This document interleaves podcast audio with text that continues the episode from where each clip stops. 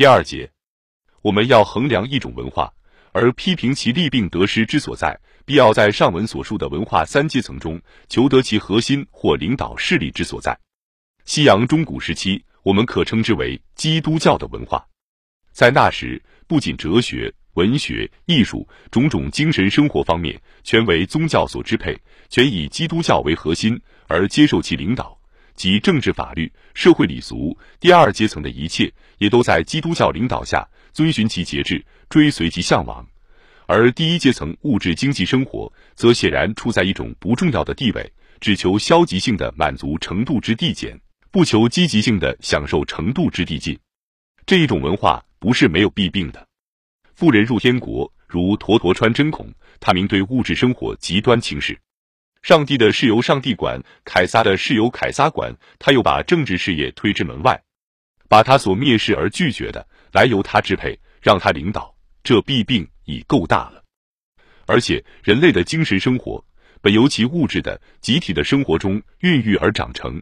精神生活之该由物质生活、集体生活在提高，但它还是人生中一境界；而基督教的终极理想，则要超越人生，因此不免要蔑视人生、隔绝人生，则宗教之终极目的，无疑要超越文化，把超越文化的理想来领导文化，自然要在文化本身内部发生严重的弊害。自十四世纪文艺复兴运动之后，现代的西洋文化。渐渐游离了宗教的核心，摆脱了宗教的领导，而产生一个新的核心、新的领导势力，这便是个人主义。此所谓个人主义，乃指一切以个人为基点、以个人为中心的一种主义。法国大革命借助自由、平等、博爱三口号，此三句口号仍以个人主义为背景，民主政治即在此三句口号上建立演进。少数服从多数，重量不重质，把数字来代替了真理。但数字是一种纯形式的、空洞的、无内容的。三块瓦砾也可说多过了两粒珍珠。民主政治只问三与二的多少，不问瓦砾与珍珠的贵贱。数字多是珍珠，数字少是瓦砾。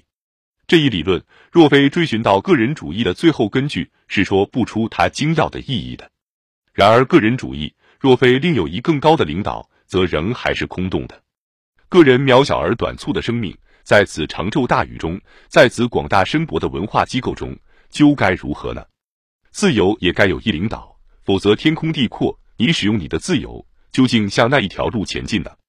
近代西洋文化正位在个人主义之上，没有一个更高的领导，原来是宗教。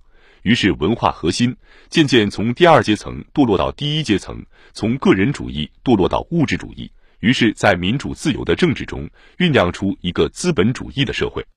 最先的资本主义也还以个人主义为核心，此即一种个人意志的无限向前的自由之满足。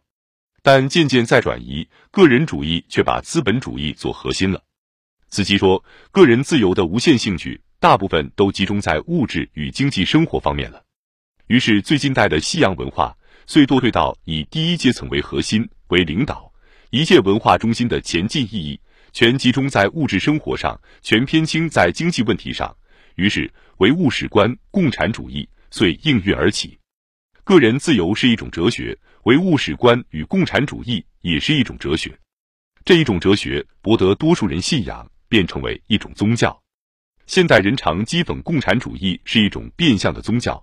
试问，法国大革命前后的个人自由与民主政治，何尝不成为当时一种变相的宗教呢？若由此论之，则自人类文化之核心与领导力量，始终在第三阶层，并不在第一、第二阶层了。这一是人类文化经过相当时期之演进以后所应有的现象。但我们对此解释仍得做进一步分析。如上文所指，个人主义是空洞的，自由主义也是空洞的，最多不过是在第二阶层中对政治问题上的一种要求或理论。这一种要求与理论反映到第三阶层去，形成了一种过分重视个人自由的哲学。外形是第三阶层在领导第二阶层，实际是第二阶层在领导第三阶层。换言之，那种个人自由的哲学只是一种政治哲学，而非一种超政治的哲学。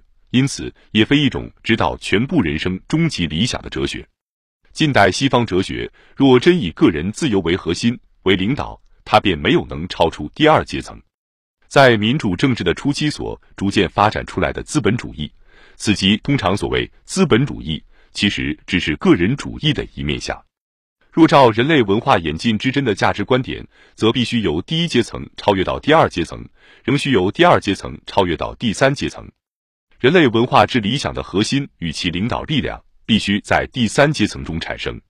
第三阶层虽说是超越了第一、第二阶层，但仍必包还有第一、第二阶层之存在。基督教的弊病在其超越而不包含，在其排拒灭弃了第一、第二阶层。而仅求完成其第三阶层之终极向往，成为一种逃俗出世而达到天国的纯精神的违背人生现实的向往。理想的精神生活故应超越物质生活，但仍必包含有物质生活。理想的民主政治故应超越个人主义，但仍必包含有个人主义，只是在此基础上更高一层。